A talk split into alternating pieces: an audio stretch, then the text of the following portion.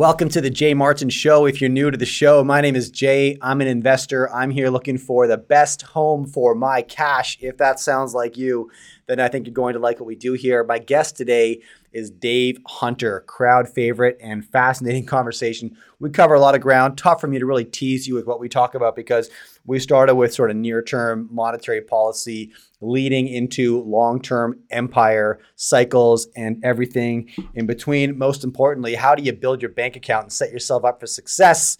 For the 2030s, which is what long term value investors should be thinking about. So, we talk about that a lot today. Now, Quick announcement before we jump in I'm hosting a live online private event on November 30th called Crisis and Chaos The Changing World Order. And the guest roster at this event is arguably bigger than anything I've ever done. I'll be joined by a handful of US presidential advisors, I'll be joined by leaders from the United States Secretary of Defense, by terrorism experts, Navy SEAL veterans, mercenary army leaders, and even one former Supreme Commander of NATO to talk about the shifting geopo- geopolitics that are occurring right now in front of our eyes. If you care at all about how the geopolitical chessboard is being reshuffled, then you can't miss this event November 30th. Go to crisisandchaosevent.com. There's a link right beneath this piece of content. Now, here is David Hunter. Enjoy.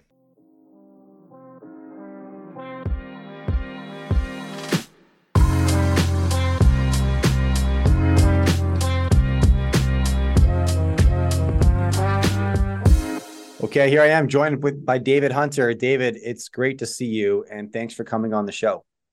Yeah, hi Jay, great to see you. So let's start with a uh, a broad question. Uh, thinking through global economy, you know, I've got a high level understanding from our last discussion about you know where your sentiment lies and forecasts. Um, when you think through long term, you know, global macro, uh, what are some major shifts you think will be occurring within the 2020s that most people are misunderstanding or not paying enough attention to? Sure. Yeah, I I view where we're at as very late in a super cycle. Um, I define super cycle as uh, that long cycle between two depressions. So the 1930s was the last depression. I think the 2030s is going to be the next depression. So we're within the last decade.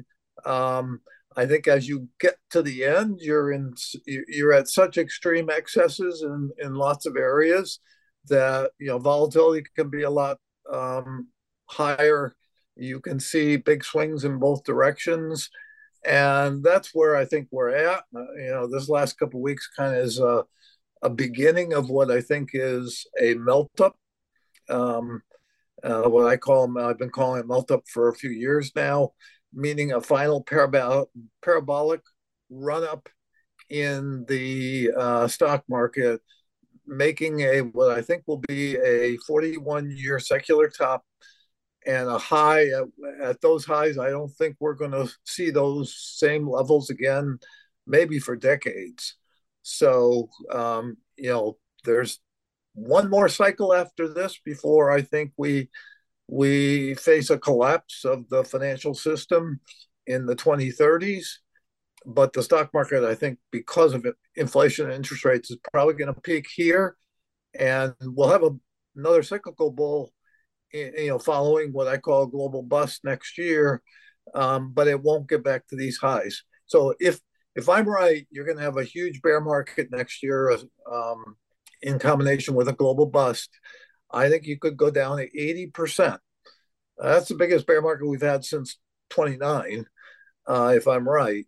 So you could come out of that bear market, triple or quadruple your your market, and still be far below what I think are going to be the highs of this this secular peak. So I'm calling for six to seven thousand on the S and P um, in the next few months.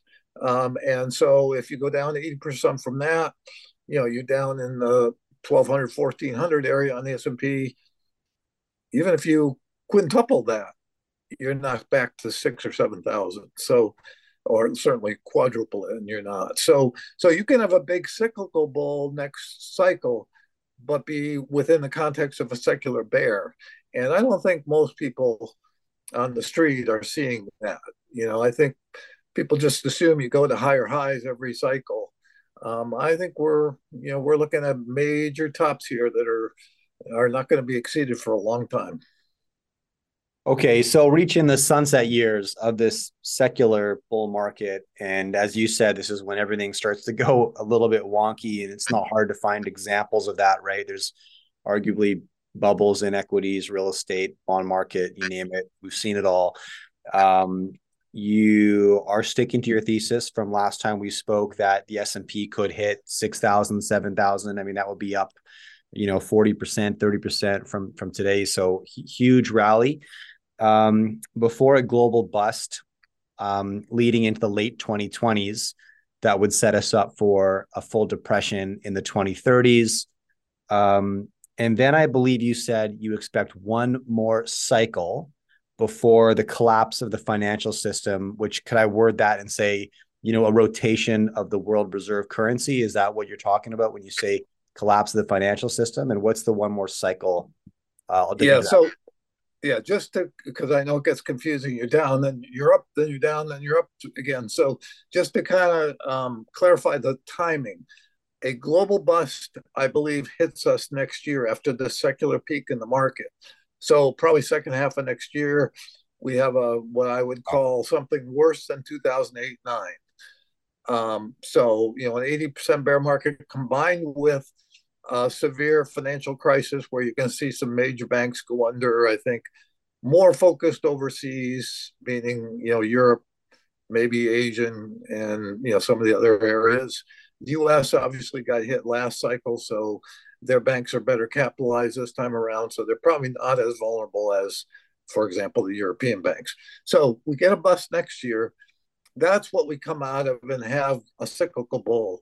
So say starting sometime in 2025, you begin a cyclical bull that can carry you into you know the end of the decade. It will be very different leadership. It will be led by um, commodities and industrial stocks rather than consumer and, and growth stocks.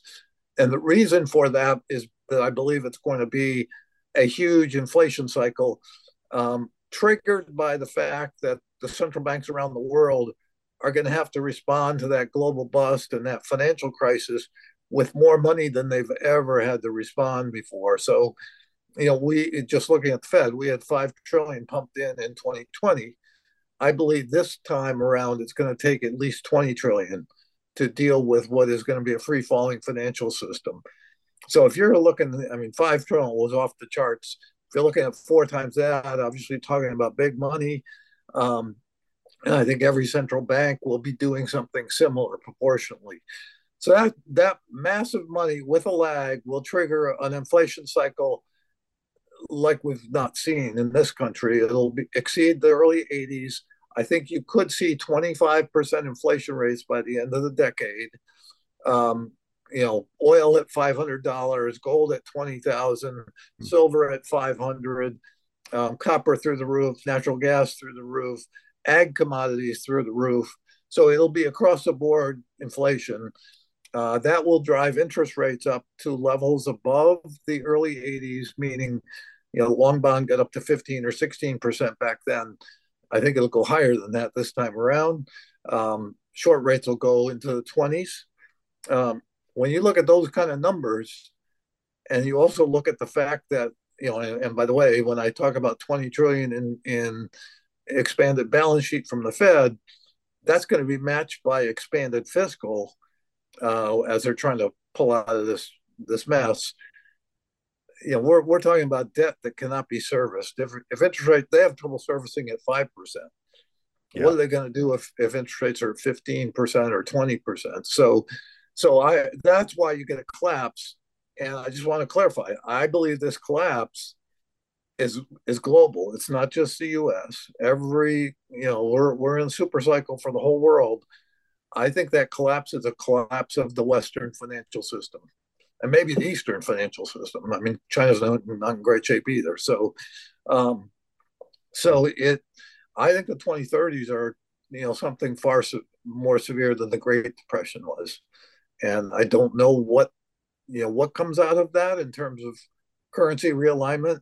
Mm. certainly probably won't be the dollar. mm-hmm. um, you know, you're you're going to go through many years, I think, of kind of dealing with the fallout from a collapse, and then you know, so in other words, um, there's a lot of uh, you know the Austrian school crowd that want to talk about a reset and getting away from central banking, et cetera.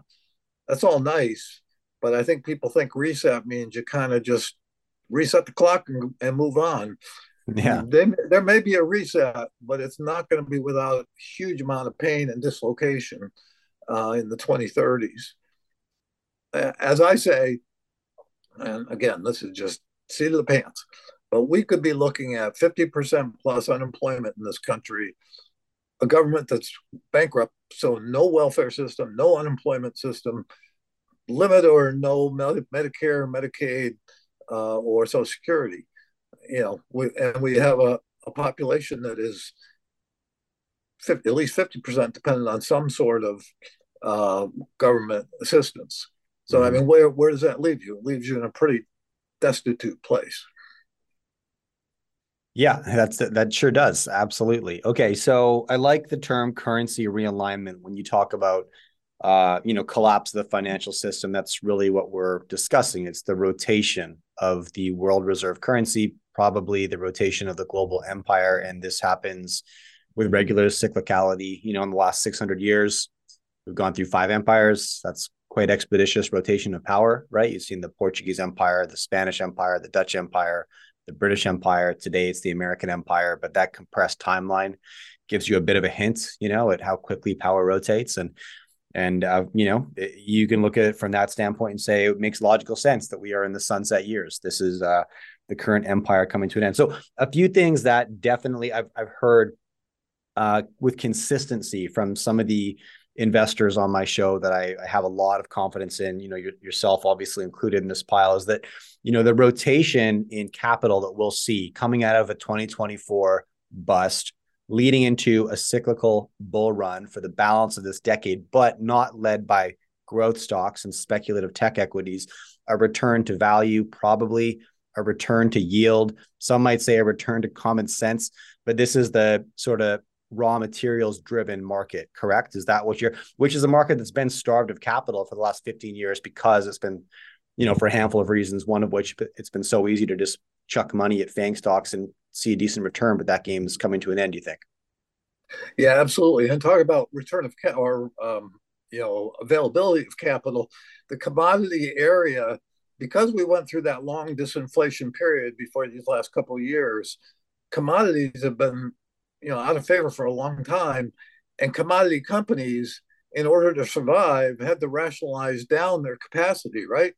So you've had you know a lot of the mining area and places like that. It's it's harder and harder to find um, new mine and new new resources, um, and and at the same time because of um, this massive printing of money that we're going to have on top of what we've already had, you jumpstart a, a demand cycle, and part of it's you know reshoring and things like that. That's why it's going to be industrial based, but um, you're going to have a huge demand for resources at a time when resources are scarce or certainly supply is limited.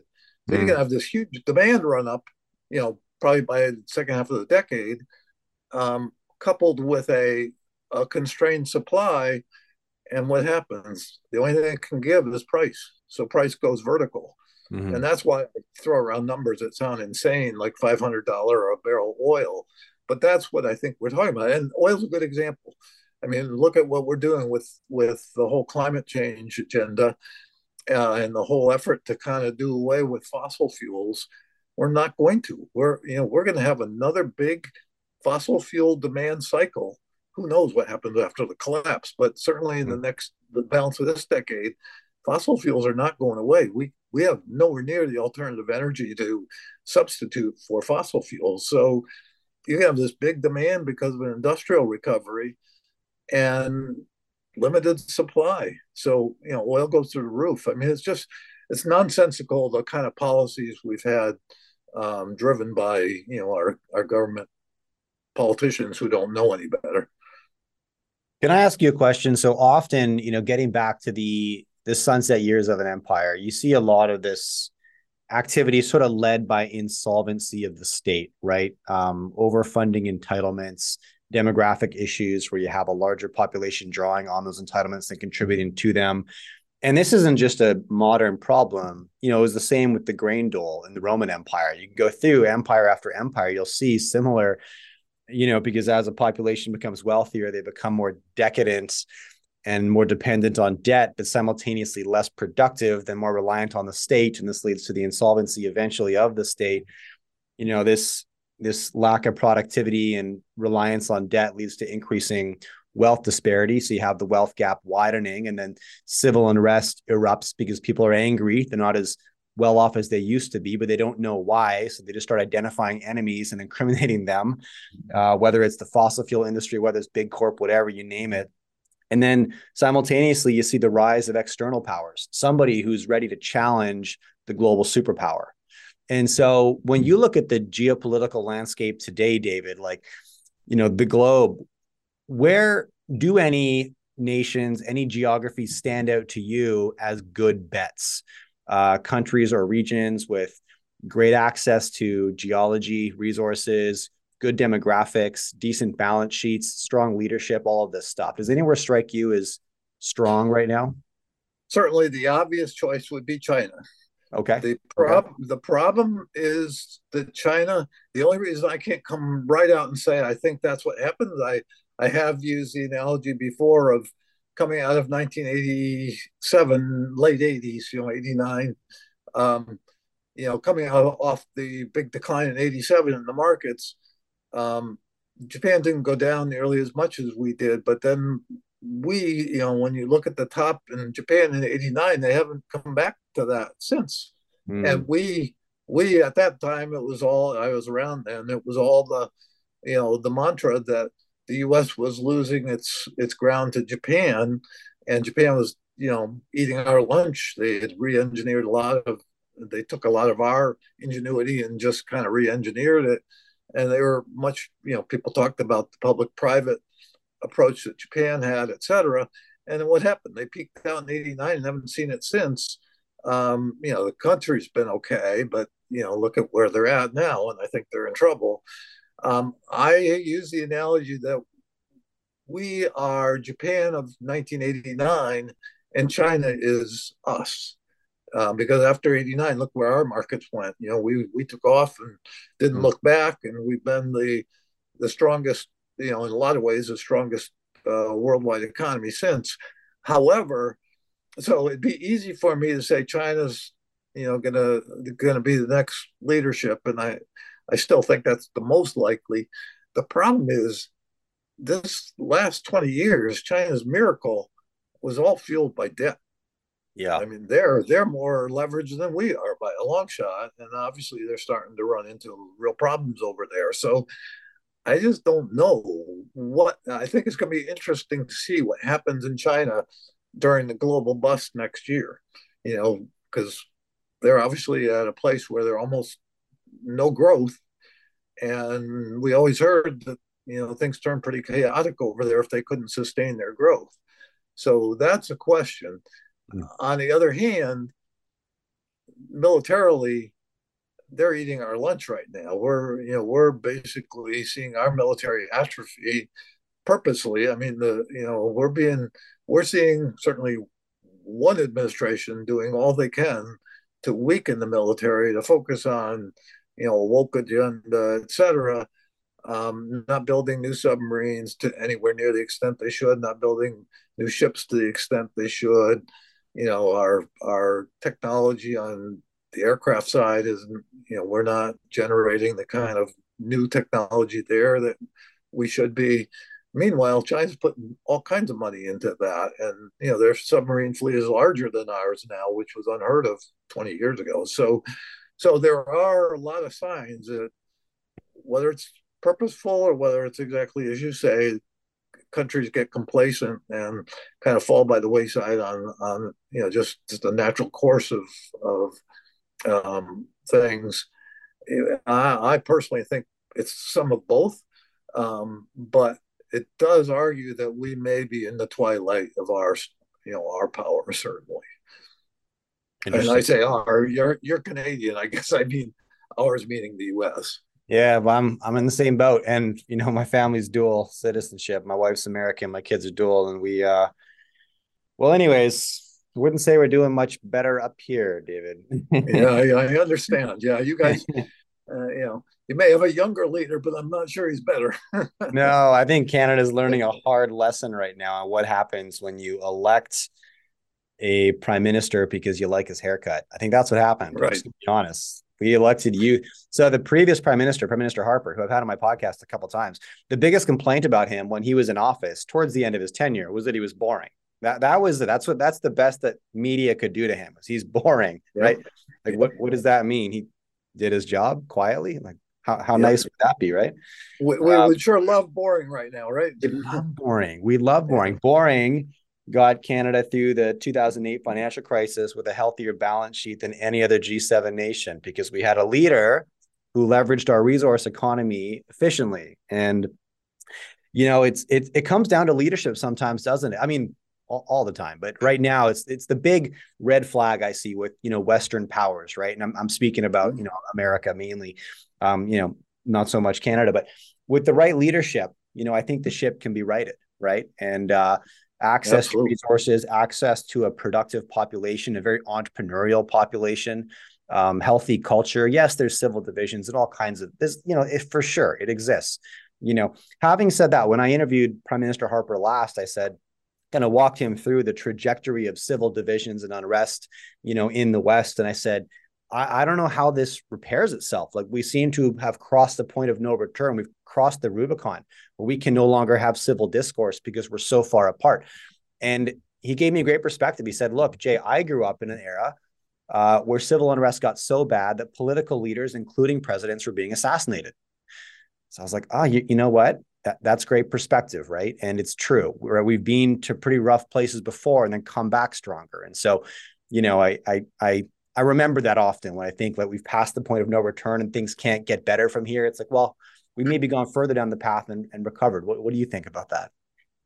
Yeah, certainly. I mean, if you want to be hopeful, that's certainly where I would go with it. Because, sir, I, you know, I grew up in the '60s and and was in college during the, you know, '69 to '73 period where, you know, we had Kent State, we had, uh, you know, civilians being shot by the National Guard, we had rioting yeah. in the streets in Chicago. Chicago and, riots, crazy. Yep, yep. Yeah, and and you know, we had um, basically Students for a Democratic Society was a communist group that you know pushed an agenda that was very left of of center and very anti-American. Mm. Uh, and a lot of those people grew up and got into many many of our mainstream institutions, and that's where a lot of our changes have come from. Um, so, but so if, if you want to be hopeful, yeah, you can say we go through these cycles and we you know we seem to come out of them. What makes this one different, I think, um, is it's it's not the youth they're doing this. It's really, I mean, there's there's a, a uh, when you look at our government, there be, between you know one party, which we know which party, uh, you know, between the left and the establishment Republicans, you've got an awful lot of them looking like they really are orchestrating efforts that are anti-American or or certainly anti-capitalist or or uh, it looks like an awful lot of our politicians have sold out. Um, some sold out just to make money to lobbyists, what have you. Some seem to have sold out to other countries and our enemies, and um, and we've got that whole new world order agenda, which I call code for communist takeover of the world, meaning Russia and China are behind it.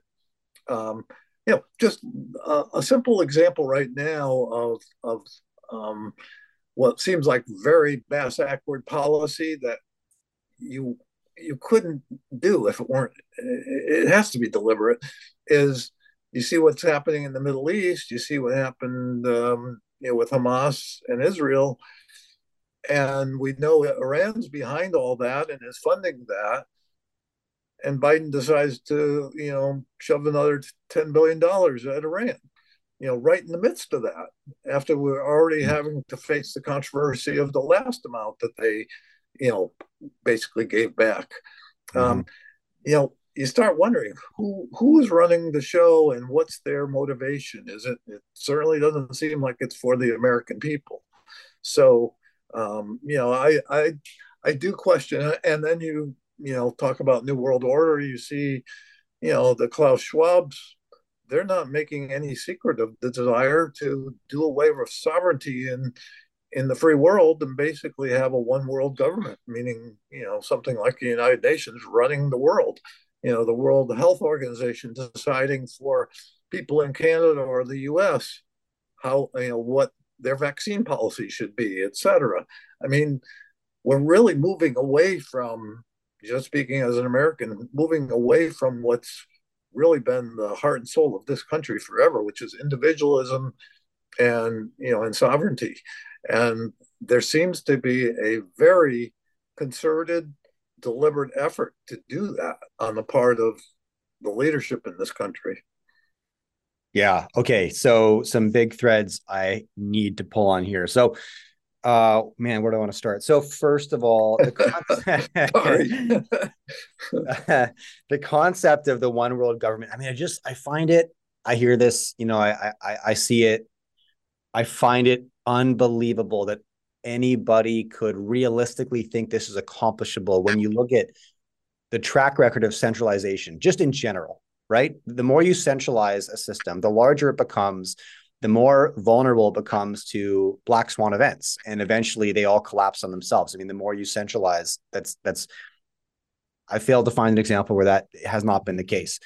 Um and, and so to, to i mean look at like a yeah anyway so I, I i just i find the whole concept fallacy and just so short-sighted. I, I agree. I think the piece you may be missing i'm not sure is that i think this is these are evil people. This is a deliberate effort. Like I said, I view New World Order as code for communist takeover of the world. You know, are the communists uh, are they interested in doing it the most efficient way or doing it right. the way that it would be best? No, it's it's about those in power wanting more power. I, I you know I can't get into the heads of those because I, I was raised in the opposite environment. So I, it's hard for me to understand how anybody would want that. You know, it's it's hurting your people. It's hurting, but they seem to be just evil people that want to consolidate power. And I think we have a lot of people in our country in place of power that are very compromised one way or another that seem to be selling out to that same viewpoint. So it doesn't come from a logical standpoint. It doesn't come from a good place. It really comes from a corrupt place, in my opinion. Yeah, you're right, and it's not stopped people in the past. That's a great. That's a great point, right? How how many times have we seen uh, pursuit of absolute power, regardless of the reality of of that uh, occurring successfully, um, kind of on repeat throughout history, uh, empire builders, etc. Okay, so then back to the concept that here's something I've been thinking about. So America was founded on the concept of individuality, individual individuality, and sovereignty, right? And you know the american experiment one of the geniuses of it was that the constitution really limited the power of the president. It's built to be an inefficient government because that puts the power in the hands of the people. Whereas actually a, a prime minister for example has a lot more power uh, than an american president which is not a good thing. You know it's it's it's not uh, in my opinion. That's how i see it.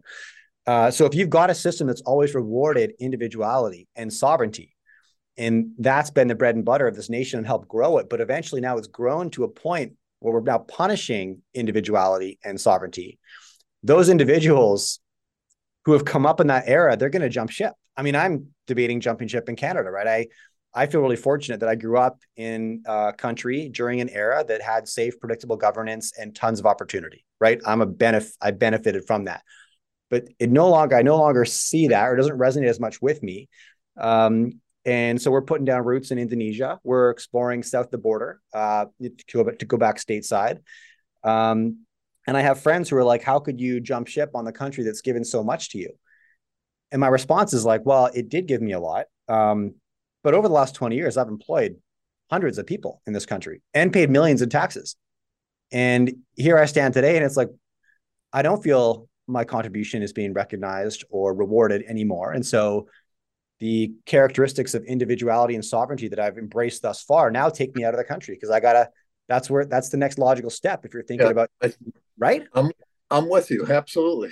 And right. and that's that's the problem. I mean i i grew up believing in the us system had tremendous checks and balances. I used to argue that maybe i'm more on the right but i'm very comfortable with the fact that the pendulum swings you know somewhat to the right and then swings back somewhat to the left and it keeps us kind of in the middle and and centered.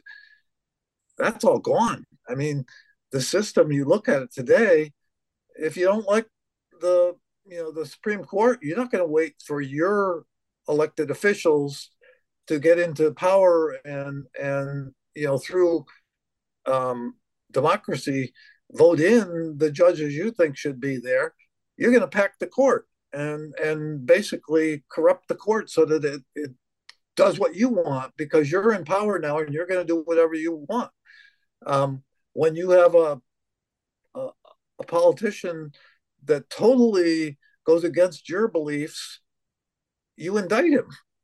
You you right. indict him four times, and you yeah. basically uh, practice the um, politics of self of, of personal character assassination.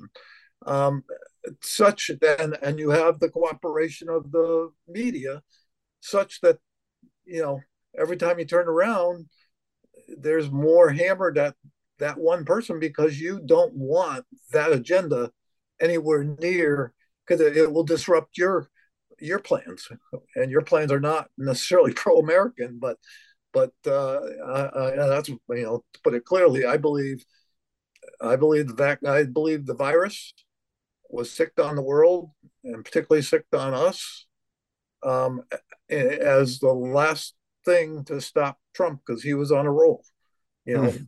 and to stop that election. When that didn't necessarily work, and I'll say it right here, they stole the election. There's no question. There's plenty of evidence that that election was not Joe Biden's election. Um, when that didn't work, um, or it did work, but he's still standing. You just keep hitting them and hitting them and yet he's you know fortunately he's got a backbone unlike any politician i've ever seen and he's still standing up to it. We'll see what happens in the election but the reason he's getting hit as hard as he is is because he refused to back down. You know it's the one the one person for whatever reason who has been willing to take all these hits so i don't know of any other politician in my lifetime including ronald reagan and they were all hit pretty hard from the left. Mm. But I don't know if any of them could have withstood what he's he's been had to endure. And I'm not saying he's a perfect politician or anything else, but it's very clear this is agenda driven. Yeah. Okay. So, so, okay. So, given given uh, the midst of all of this chaos um, and the uncertainty uh, that comes as a consequence of it. What I would say is most important for any individual to do at this moment is to build your bank account because the only way to protect your sovereignty, one of the best ways to protect your sovereignty, is to build your bank account. And money can't buy you happiness, but it can buy you options, right? And it can help solve problems. Uh, yep. That's very, very important. And I, I, think it's there's an awakening occurring uh, that building wealth is a noble endeavor, right? It, it's it's something we should all pursue because it, you never know. It's interesting you say that because I, I get a lot of I I try not to go out to the 2030s because it is it's a pretty doom and gloom scenario. You know, I don't have any answers for that period. So, but people automatically want to jump past this decade into that and what do I do? What should I do? And I go, my only answer, which is similar to what you just said, is you've got this decade to get your house in order. Get your financial house in order so you do have options, because those are the people that have any fighting chance in what's coming. And you know, it's a, it's not a long period of time, but given the kind of cycles I think we're facing, the you know this melt up then bust, and then uh, a huge commodity cycle there is a, a chance to build wealth in those kind of environments if you're smart about it and you don't get caught up in the you know the consensus chasing your tail type of thing. So set up 2030. Our mission is to get our house in order for the balance of this decade and put as much away as we can so that we can weather whatever storms uh, may fall in front of us. I don't have the I'm not bold enough to jump into the S&P on that rally that you know seems to be materializing right before our eyes because last time you're on my show you made this claim. And I actually had a lot of people be like this is crazy. How could he see a, a rally? You know well it's it's happening.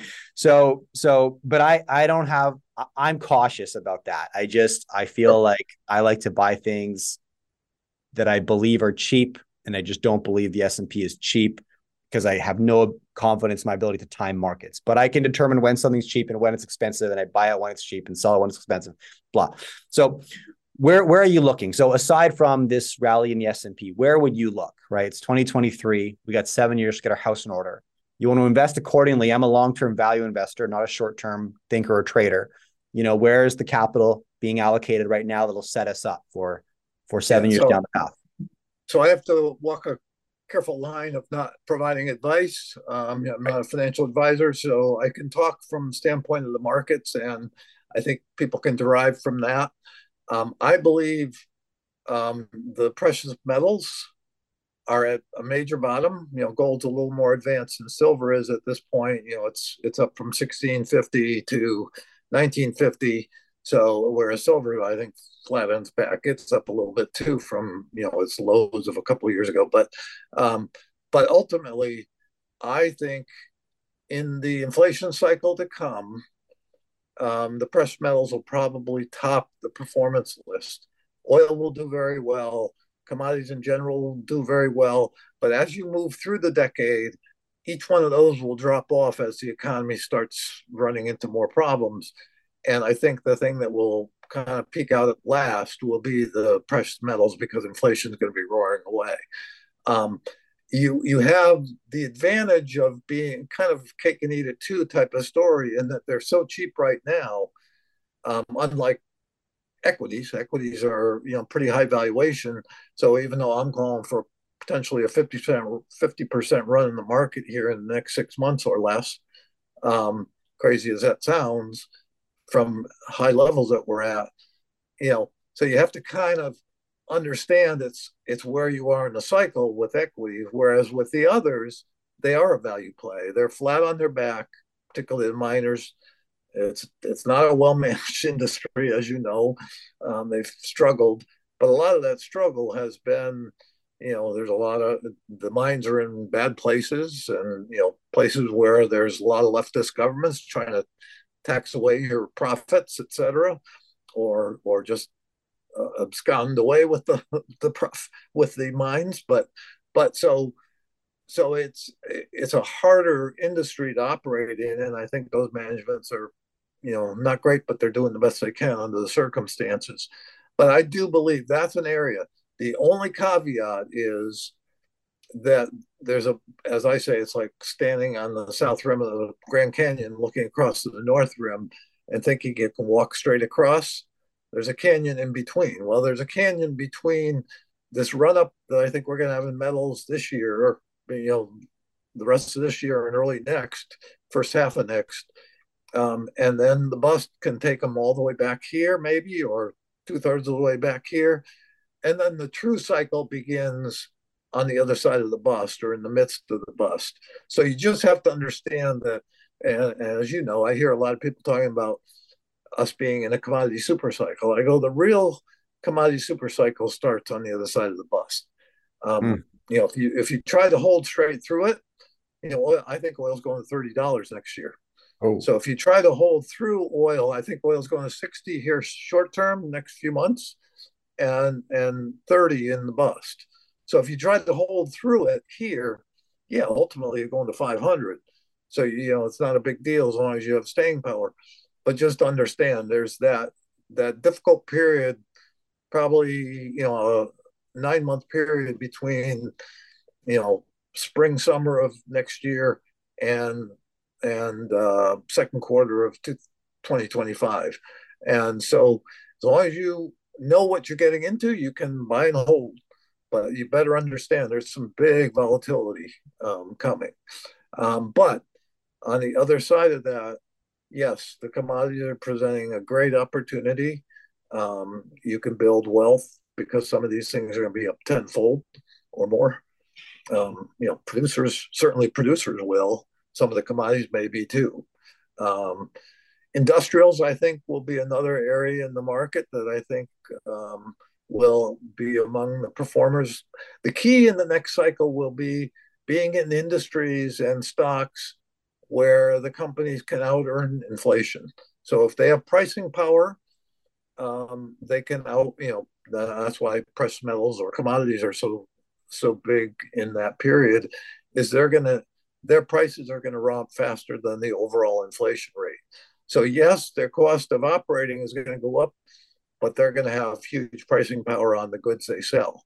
Mm. Um, whereas in consumer products or housing or uh, financial, you're going to be dealing with high inflation and pretty tight margins, you know, skinny margins.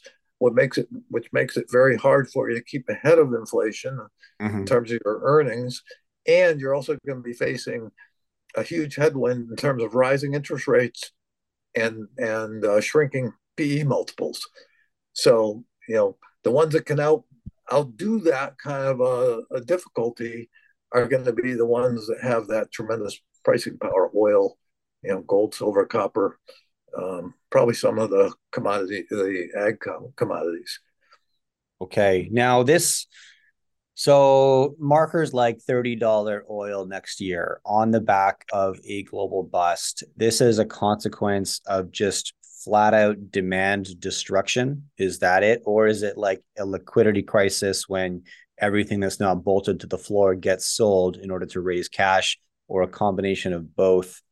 Or if you could walk me through the moving parts there. Yeah, I'll give you I'll give you in, in shorthand and I'll elaborate on it. Shorthand is I say um, a highly leveraged economy, meaning massive debt that we've built up to 300 plus trillion dollars globally now, um, combined with a basically fragile economy due to you know partially due to the pandemic that threw off a lot of things that we're still dealing with, um, combined with a huge policy error on the part of the central banks because I think they are they're trying to manage policy um, basically looking at current information, current data, which is backward looking, uh, when there are leads and lags of six to nine months. Mm-hmm. So that means you're almost guaranteeing you're going to stay tight too long.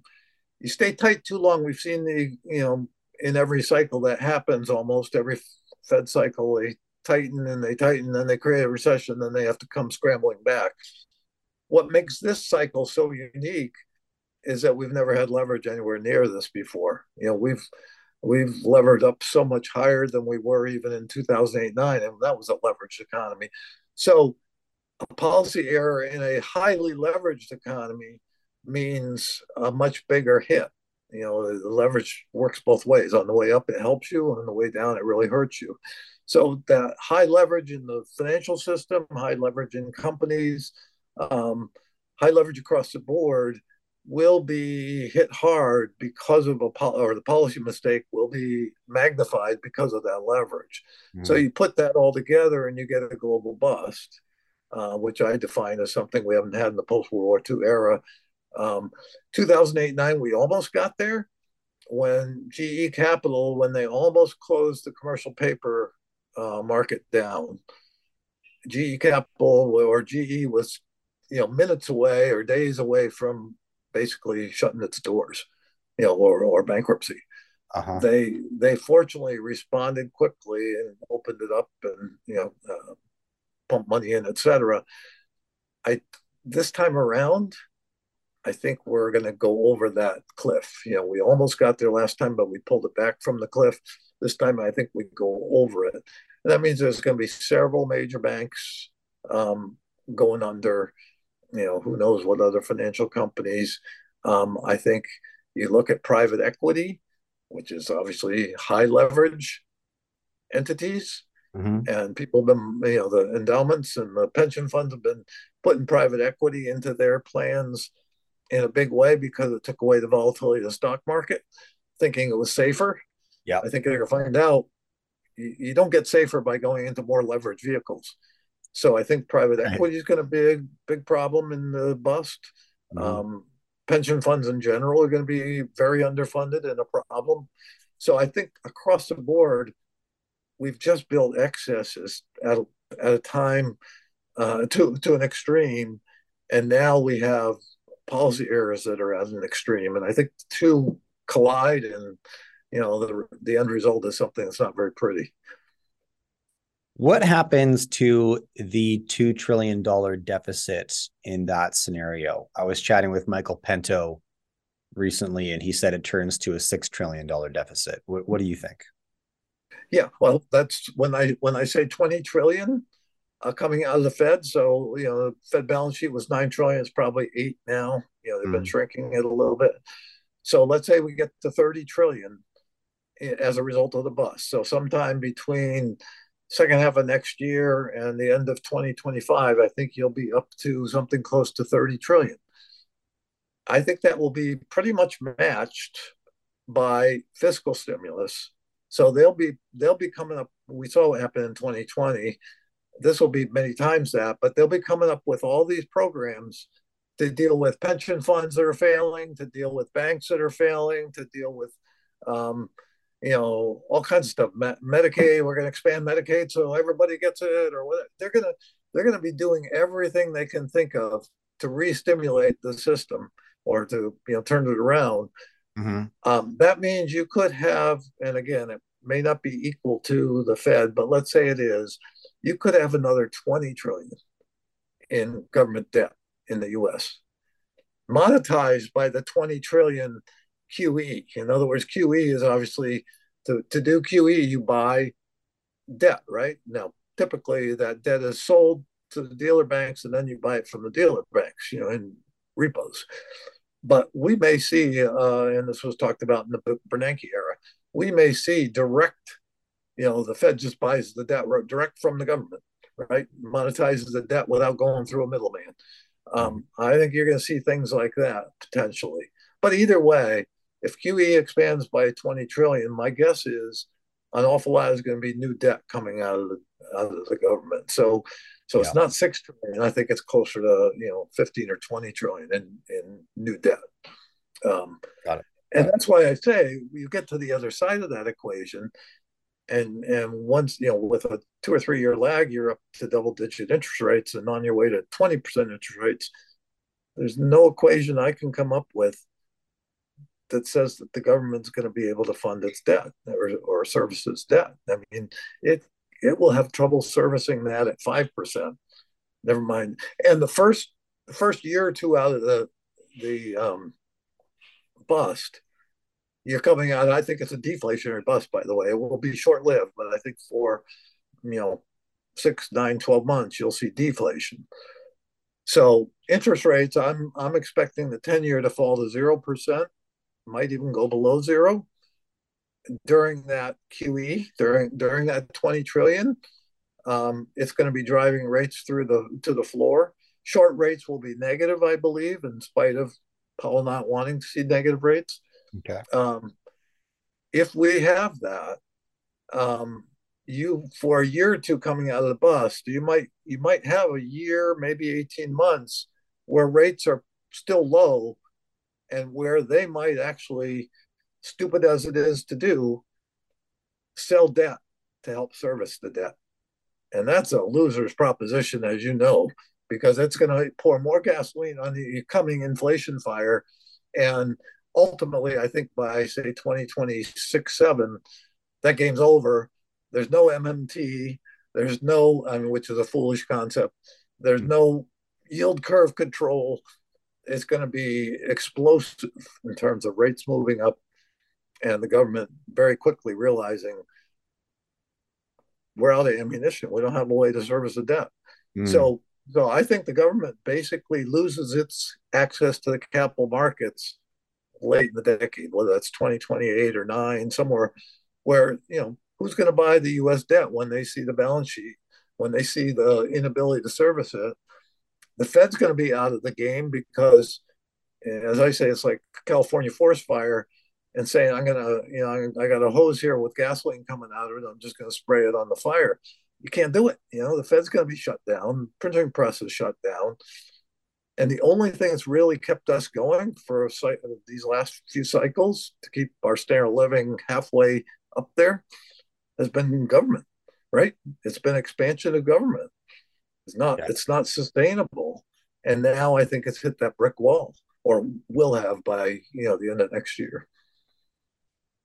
David, I want to thank you for coming on the show and chatting with me and my audience. And I'd love to send people to where they can hear more from you. So, of course, David H. Contrarian at Twitter on your on Twitter. You're very active on Twitter. But where else should we send people today who want to hear more of what you? Yeah, yeah. Just just to be sure, it's it's at Dave H. Contrarian. So it's not David, it's Dave. Um, so Dave H. Contrarian. I always um, caution people that there's a lot of fake accounts on Twitter yeah, which use my i'm sure you run this too or use my profile picture um, and it, the best way to tell the difference i've got 194000 followers most of those fake accounts have less than a thousand followers so you know look at that uh, and also just be very aware that they might change a letter in the in the you know yeah. username. Um, pitching you a crypto altcoins then right right. Yeah i do that's right. I, I do not on twitter solicit anybody. So if somebody's soliciting you or uh, sending you a telegram or something that's not me. Yeah. um, so that's first precaution i know i do have uh, an investment letter quarterly uh, macro letter that i put out by subscription uh, if anybody's interested it obviously has it comes with a cost um, if anybody's interested, they can direct message me on Twitter and I'll provide details. Okay, excellent. At Dave H. Contrarian on Twitter, uh, hit him up if you want the quarterly macro letter. Dave, it's been a pleasure having you on. Yeah, it's always fascinating chatting with you. We cover a lot of ground, and uh, you're an audience audience favorite, so I appreciate your time. Yeah, they're they're keeping me out of the mental institution so far, so I, I may be certified crazy, but be, careful out there. right, exactly. All right. I appreciate it, man. Okay. Thanks again. Hey, thanks, right. Jay. If you enjoy my content, do me a favor follow or subscribe to this podcast. Drop me a rating and a review and share this with a friend. All of these things allow me to get bigger and better guests on the show. Now you can catch me all over social media at jmartinbc. Thanks for tuning in.